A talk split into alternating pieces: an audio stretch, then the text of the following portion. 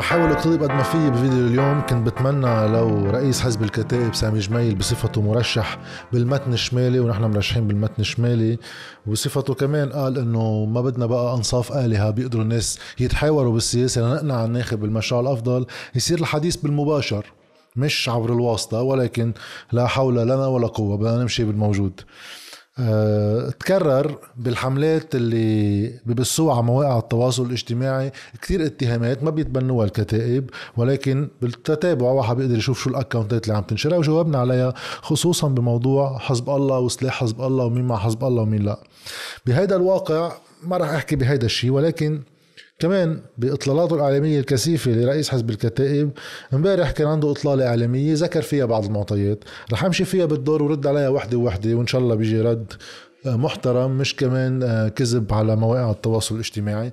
رح نبلش بأول موقف. نحن التعبير المعارضة تبعنا بياخذ بعين الاعتبار ثلاث أولويات أساسية. الأولوية الأولى هي سيادة الدولة يعني مواجهة حزب الله وهيمنته على القرار السياسي بالبلد. شيء اللي ما بتشوفه مثلا بالمتن الشمالي بلاحة آه، شرب النحاس يلي موقفهم بهذا الموضوع رمادي. أوكي؟ بالإضافة إلى ذلك عندك نظرتنا الاقتصادية. نحن بنؤمن بالاقتصاد الحر والعدالة الاجتماعية. بالوقت اللي بتشوف باللائحة الثانية في أكثر اتجاه باقتصاد موجه. طيب هون بصورة متعمدة بيقول إنه بالمتن عم يعطيها كمثل في لائحة للكتاب وفي لائحة لشرب النحاس. ما في لائحة لشرب النحاس. يعني إذا ما بيعرفني أنا تحديدا مع إنه نعرف بعض منيح نسبيا بتصور بيعرف آه، فيرينا العميل بيعرف النادي العلماني وبيعرف مدى وبيعرف جيل التغيير اللي هن مجموعات متحالفين معهم بيعرف لوسيان أبو رجيلي وبيعرف المتن للناس وبيعرف لحقي وبيعرف أيضا بعتقد يعني آه، ميريام جبر اللي هي مستقلة وعضو بلدية بيت شباب لفترة. ومن مواطنون ومواطنات في شادن المعلوف. بقى لائحة هي تحالف لمجموعة من أطراف ومجموعات المعارضة على برنامج سياسي واضح وموحد. هذا اللي بنجتمع عليه. ورح أحكي شوي عن أهمية التحالف على برنامج واضح وموحد. تاني شغلة بيذكرها هون الأهم هو عشو الاختلاف. يلي بيحب آه، الموقف تبعنا يلي هو مرتكز على السيادة. وكل المبادئ يلي بيصوت يلي, بيصوت يلي بحب يلي بيحب الخيار يلي هو أكثر آه، بيروح باتجاه ال ال اليسار المتطرف. بيقدر يروح على الخيار الثاني هلا ذكر ثلاث أربع أمور سيادة الدولة موضوع حزب الله النظرة الاقتصادية الحياد واللامركزية. قبل ما أحكي بكل وحدة هيك بسرعة بس سؤالي إذا هالقد في خلاف على هو كلهم وموقف رمادي ومنه أكيد منا إذا بالسيادة نحن سياديين وكل هالأحاديث هيدي برجع بعيد للمرة العاشرة يمكن. إذا مزبوط هيك وفي هالاختلاف هيك ليش حكيوني لانزل معهم على اللائحة من بعد إعلاني لتبني هيدا البرنامج السياسي على التلفزيون. بقعدتين طويلتين وحكينا فيهم بالاختلاف السياسي من جهتي اللي بتمنعني أنا أقدر فوت بلائحة برنامجها السياسي فعليا بيجي تلبية لخطة جمعية المصارف. من بعد ما نشيل par élimination كل blabla منها بتخلص إنه ضروري بيع أصول الدولة. عفوا لازم واحد يستعمل التعبير الدقيق. نخلق صندوق سيادي لإدارة أصول الدولة ومن خلاله بنسكر للمودعين مصرياتهم علما وعلم إنه هيدا الصندوق السيادي إذا فعليا حطينا فيه كل أصول الدولة. أصول الدولة ما بتتخطى التقييم الفعلي ال 15 مليار دولار بدراسة لالبرت كوستانيا مش من اليسار المتطرف يعني اللي عم يحكي عنه رح هلأ أحكي عنه كمان أنا. آه وثانيا علما منهم ومنا إنه كل مؤسسات الدولة مدخولة بالليرة اللبنانية بينما الودائع اللي عم نحكي عنها للناس هي بالدولار. فإذا بدنا نطبق هالنظرية بنبقى شي 55 سنة بركي من شوي شوي بنرد للناس مصرياتها. فهون الإشكاليات الأساسية وهذا اللي عبرت عنه بتشكيكي بمصداقية حتى طروحاتهم اللي بيحكوا الموضوع الاقتصادي بمجرد ما هن بيرتضوا على نفسهم إنه التغيير بالنسبة لهم كيف بيتجسد بالتحالف مع لائحة أنطون السحناوي ببيروت الأولى. نديم جميل مع لائحة أنطون السحناوي اللي هو صاحب بنك SGBL أكثر المصارف المشاركة بالهندسات المالية والاستفادة منها وأكثر الشخصيات تدخلا بالقضاء لقضايا خاصة في بال Maison Blanche وغيره. بالنسبة لنا هيدا لا يمثل جو تغييري هيدا لا بل هو ما يجب تغييره. اللي اذا بنطلع إذا فازوا هن بالانتخابات مين هن هن القوة تبعهم؟ اللي عم يجربوا يقولوا للناس فيها هيدا هو التغيير اللي أنتم عم تنبشوا عليه. لكم على القليل سنتين ونص وفي ناس قبل تطلع إنه سامي جميل وميشيل معوض ومجد حرب ونعمة فريم وأنطون السحناوي أما تالوزيان. آه، لا في اختلاف جذري وقاطع. ما بنغطي على هذا الخلاف بافتعال مشاكل تانية غير موجودة. إنه نحن مع الاقتصاد الموجه نحن وهو مع الاقتصاد الحر. لأنه بتصور بهالنقطة هو مش فهمان عن شو عم يحكي. لأنه بزمن الأزمات دائما الاقتصاد يكون يكون موجه بزمن انهيار مالي. تنعطي مثل من أمريكا رب الراسماليه والاقتصاد الحر. 1929 وقت صارت ال Great Depression كيف عالجوها مع الرئيس بوقتها FDR عالجوها بتدخل أكبر تدخل للدولة يمكن بتاريخ أمريكا بالشيء اللي يسموه New Deal اللي ضخت بالاقتصاد مشاريع تنمية البنى التحتية تبعها بمليارات الدولارات. تتقدر ترجع تخلق نقد وهالنقد يقدر يرجع يخلق نمو. ووظائف أيضا أمريكا نفسها بال 2008 بعد الانهيار المالي اللي صار عندهم. الانهيار اللي صار عالمي بعدين. كيف تعاملوا معه؟ تعاملوا معه بكب الدولة الأمريكية من موازنتها الخاصة تريليون دولار ألف مليار دولار. هونيك كمان للأسف يمكن هيدا هو الاقتصاد الحر اللي بده إياه أستاذ سامي. إنه تسكيرها بوقتها كانت تقريبا 800 مليار دولار من هالمبالغ عم يسكروا فيهم خسائر البنوك بأمريكا وهيدا اللي ما بدنا إياه يصير عنا. بقى القصة منا قصة اقتصاد حر واقتصاد موجه. في زمن الانهيار يجب توجيه الاقتصاد عبر الدولة لأن في بنى اقتصادية انهارت في قطاعات مالية انهارت بدنا نرجع نخلق وظائف اقتصادية للبلد جديدة هيدا بكل بلدان العالم زمان الانهيارات بيكون موجه. فما في مشكلة يسار ويمين نحن اليوم. نحن بما قبل الدولة. مشكلة اليسار واليمين بتصير بعدين وقت يصير في دولة. اليسار بده يكبر أدوار الدولة اليمين لا. هي موضوع بتصور ما حدا عم يحكي فيه. خصوصا إنه الأستاذ سامي جميل بيركز على العدالة الاجتماعية. العدالة الاجتماعية تستدعي قدرة للدولة على الإنفاق. والحلو إنه هن ببرنامجهم ذاكرين بعض الأمور. هي اليسار. مثلا بيذكروا إنه هن مع تطبيق ضريبة تصاعدية على الدخل مقابل تقليل الضرائب غير المباشرة. هيدا هو الطروحات التقليدية لليسار بلبنان يعني.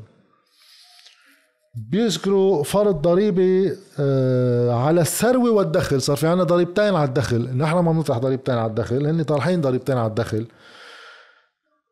و وبيذكروا بعض أيضا التدخلات من أجل العدالة الاجتماعية. أنتم حزب يساري. بهذا المعنى. هلأ مشكلتكم أنتم حزب متناقض مع نفسه. لأنه بمحل تاني بتصيروا أنتم مع الصندوق السيادي كرمال آه، توزيع الخسائر فعليا كرمال إعادة أموال المودعين. وبترجعوا بتحكوا إنه كل مرة بنجي من السؤال الأساسي اللي هو أنتم شو رؤيتكم الاقتصادية غير الخطوات الضريبية؟ أي اقتصاد نريد؟ بينحط إنه يجب آه، العمل على خطة تعافي اقتصادي. هي البرنامج الانتخابي بيحكي إنه لازم نعمل برنامج و آه، وقت ينحكى عن شكل التعافي والاقتصاد بحط تهيئة الظروف اللازمة للانتعاش الاقتصادي. كثير في وضوح. بقى نحن هون بنطلب وضوح أكبر لهالشك اللي عنا إياه بتحالفاتكم مع المصالح المالية تحديدا. شوي يتبدد لأنه هيدا أصل الخلاف وهون أصل المشكل خصوصا أنه بنظرتنا هذا المجلس القادم والسلطة السياسية القادمة بلبنان ما في عندها مشكل إلا المشكل المالي الاقتصادي. تعالجه كل البقاوى هن في مرتبة ثانية وثالثة لأنه ما عندهم موازين القوى لتطبيقها. وهون بنوصل على قصه السيادة مواجهة حزب الله. ما راح أرجع أكرر راح أحط بال link لهذا الفيديو. link للفيديو اللي حطيت فيه الجواب الكامل على الموقف موضوع حزب الله وإشكاليتنا مع عدم وضوح الكتائب في موقفهم بكيف بدهم يعالجوا مشكلة حزب الله. بوقت نحن عم نقول في برنامج بناء دولة واستعاده وظائفها بتصير مواجهة حزب الله عبر الدولة اللبنانية ووظائف الدولة اللبنانية. مش عبر أطراف طائفية كلهم أتباع لدول خارجية. تنقدر فعليا يكون عندنا دولة قادره تدافع عن نفسها وعندها سلاح لحالها لتقوم بهيدي المهمة. ولكن أحكي شوي عن موضوع السيادة. دائما الشعار إنه لوائح سيادية وهذه انشغلت مع شركات الإعلانات المشهورة بلبنان لتحريف كل جو المعارض و ينعمل في قسمة بناء على الشعار إنه سيادة ولا مش سيادة. هون بس كلمتين سريعتين أيضا. القصة بموضوع السيادة بده واحد يعرف إذا بده بلد سيد بده يكون عنده اقتصاد حريته وسيادته مستقرة فيه. مش بلد عايش على الشحادة من دول خارجية. وأيضا بنذكر بمشاريعنا إنه بدنا نستجلب الرساميل ومن بعض الدول العربية. بدنا قوى إنتاجية. هي تخلق الثروة بلبنان وهي تدير البلد من دون مني من حدا. وثانيا السيادة ما بتكون بس بوجه إيران بتكون بوجه إيران وبوجه السعودية أيضا وأي دولة عندها مصالح بهذا البلد. مش وقت يفوت حزب الله على سوريا بنعمل منها قصة ولازم ولكن وقت بينخطف رئيس حكومة لبنان من السعودية بنحط كلنا راسنا بالرمل وبنحكي بالسيادة. اللي بده يحكي بالسيادة فعليا بده يكون عنده نظرة سيادية للكل مش ناطرين. رضا خارج ما علينا مقابل خارج آخر ربما كرمال التمويل الانتخابي. واحد يحكي عن جانبين آخرين. صار الحديث عنه هو جانب واحد أنا بدي أفصله على محلين اللي هو شيء عم يتكرر آه، من بعض الإعلام القريب منهم ومنهم مباشرة إنه حظوظ الربح وفي ناس بتجي بتسحب اصوات في لوايح عم تسحب أصوات من درب اللوائح القادرة تخوض طيب المحكمه هيدي هي مش يعني مشكلة؟ بلا هي بتضعفكم هيدي مش بلا هي مش ضعف عندكم؟ مزبوط آه. طيب بهالموضوع عملنا قصة خلاف بالسياسة والناس تقيم كل واحد توجهاته السياسية ومصداقيته قد ما هي موضوع بنقدر نحسمه بالأرقام. مين مين فعليا عنده حظوظ ربح أكبر ومين جاي يسحب أصوات؟ يعني كلمة سحب أصوات وكأنه هن اكياس بطاطا مسحبهم مش عملية إقناع لناس بديمقراطية مفروض. بس رح نمشي بهذا المنطق حتى لنجاوب على هذا المنطق. طيب خلينا نروح على الرقم السوليد الوحيد اللي عنا اسمه أرقام ال 2018 أرقام ال 2018 الكتائب بتجيب بالمتن 19000 صوت. 19 ألف صوت كم نايب بتخولهم؟ 1.7 يعني نايب وبالكسور العالي بال 0.7 طلع له النايب الثاني اللي هن سامي جميل والأستاذ حنكش.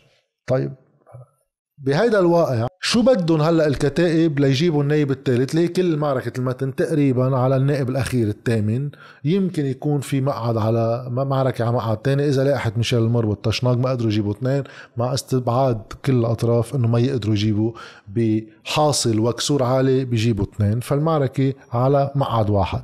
عم بيسوقوا هن إنه هن الطرف الأقرب لهذا الأمر وإنه تحديدا ما بعرف لأي سبب سمير صليبة مرشح على المعهد الارثوذكسي يعني كمان هو اللي عنده هيدي الإمكانية. خلينا نمشي بالأرقام.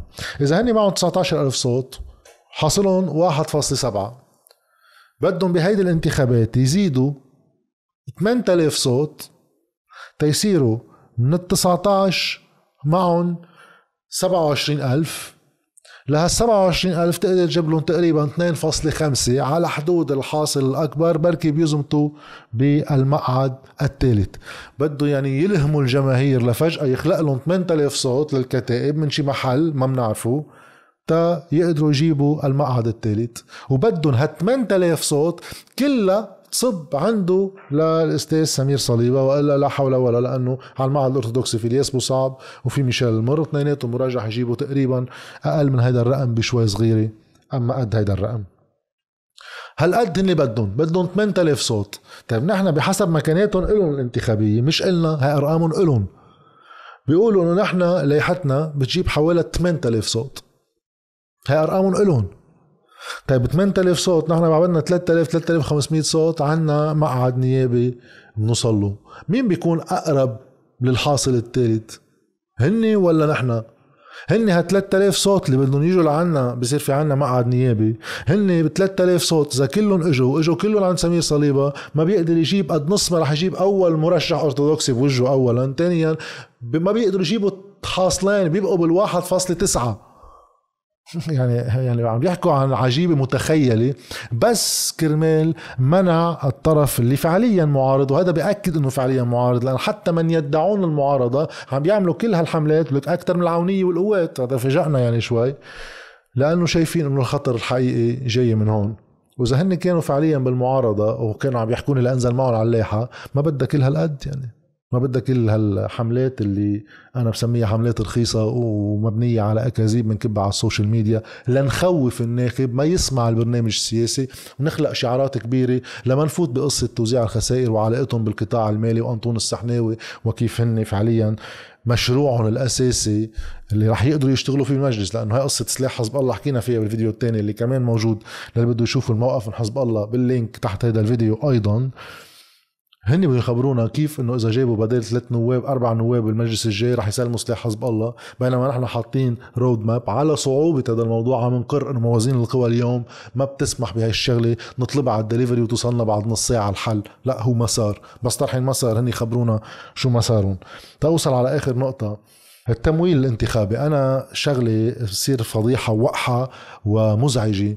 كمية المال اللي عم تنفق على الانتخابات من قبل أحزاب سياسية من قبل ناس لبنانيين مثلنا مثلهم المفروض وبيتعاملوا مع نفس القطاع المالي المصرفي اللي نحن بنتعامل معه اللي أنجأ بخلينا بالجمعة تسحب مليون ونص ليرة ومليون ليرة. بالقانون التمويل الانتخابي له ثلاث ثلاث سقوف حاططها قانون الانتخاب.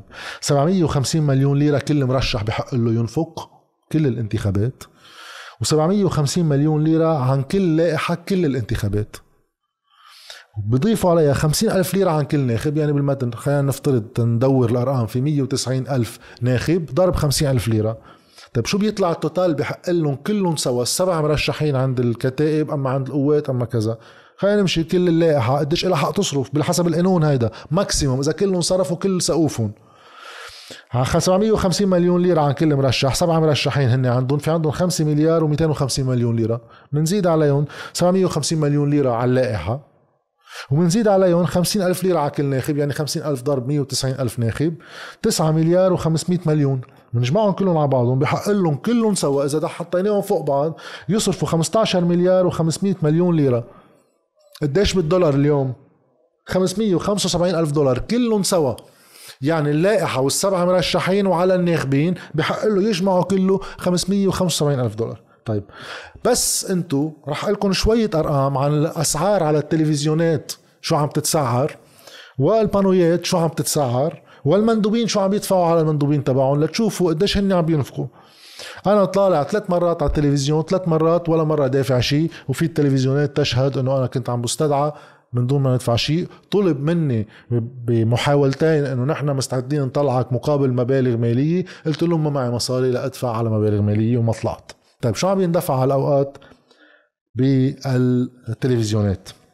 نص ساعة ببرنامج صباحي بتتراوح. نص ساعة ببرنامج صباحي بتتراوح بين ال 10000 وال 20000 دولار، إذا بدك ساعة كاملة بتوصل لل 35000 دولار على محطة في محطات تانية ب 25000 ومحطة ثالثة ب 20000 نقل مؤتمر صحافي لحزب من الأحزاب بين ال 15000 دولار وال 25000 دولار كله عم نحكيه فريش كاش ها؟ تقرير إخباري بنشرة الأخبار بين ال 10000 دولار و 28000 دولار طبعا حسب طول التقرير وقديش بده واحد آه، يحط فيه إخبار. البانويات اللي على الطرقات راح أحكي عن معدل مع إنه في أكثر منه لأنه في في بانويات على الطرقات بتجي على حدود بنايه كلها وفي بانويات عادية. راح أحكي عن العاديين على الأوتوستراد. البانو الواحد ب 10000 دولار. بس خلينا نحسب طلعات هاللوائح اللي مقابلنا سامي جميل أما آه، ملحم رياشي أما إبراهيم كنعان والياس بوصعب وأما ميشيل المر. هيدا غير الإنفاق كمان على ال social media في منهم عم بياخذوا platforms كمان حكيونا وكمان رفضنا. طيب. كله على بعضه ما ممكن يقدروا يعملوا الحملة اللي عم يعملوها بأقل من مليونين دولار. العوض بسلامتكم السقف الانتخابي تبع ال 575 ألف. إن شاء الله بكرة بنشوف هيدي هيئة مراقبة الانتخابات شو بتخبرنا أخبار عن هالموضوع. بس الأخطر بعد من هيك إنه ما بتوقف هول الانفاقات. كل لائحة بحق لها بعدد مندوبين بمراكز الاقتراع وبالأقلام وفي مندوبين جوالين برا حوالي 350 قلم أكثر شوي صغيرة بالمتن. بدك بحاجة من الصبح وعشية. يعني انت بدك تيجي المندوب من الساعة 6 الصبح بفل تنتين الصبح بدك أكثر من واحد وعادة بيقعدوا اثنين لأنه كل مرشح له حق بمندوب. وفي مندوبين جوالين. فعليا بيطلع الرقم للائحة على المعايير اللي هن عم يعملوها بدهم بيقدروا يجيبوا تقريبا 2000 مندوب. 2000 مندوب. عم يدفعوا للمندوب بين ال 200 وال 250 دولار. تا واحد يقعد عندهم نهار أحد. بس إذا بنحسب 200 دولار. على 2000 مندوب بيكون اللائحة دافع 400 ألف. يعني هول الجماعة بيكونوا دفعوا أكثر من ثلاث أرباع السقف الانتخابي بس على المندوبين. هيدا اللي بس واحد بده يحكي عنه وقتها بده يحكي عن موضوع الإنفاق الانتخابي. ونسألهم خي ما بعرف إذا نحن عايشين بنفس البلد. نحن في ناس يعني عايشة من قلة الموت. أنتم من وين عم تجيبوا مصرياتكم؟ من وين قادرين تجيبوا 2 و3 و5 مليون دولار تصرفوهم بشهر ونص؟ من بنوكتنا؟ بركي مشان هيك تحالفكم مع أنطون السحناوي بنفهم ساعتها. يعني بنوكتنا يعني بنعرف شو أحوالنا مع البنوكي من مالكم الخاص خبرونا شو مصادره لأنه بنعرف إنه أغلبكم مش شاغل مهنة بحياته. أنا يعني صحافي واحد آه، بيحترق دين الله اللي خلفه ليطلع مبلغ يعيش منه. واحد بيصرف خمسة مليون دولار حلو. بده يخبرني من أي بنوكي عم يتعامل مع أي بنوكي وإذا من شي دولة خارجية خففوا لنا شوية حكي عن السيادة. الله يرضى عليكم.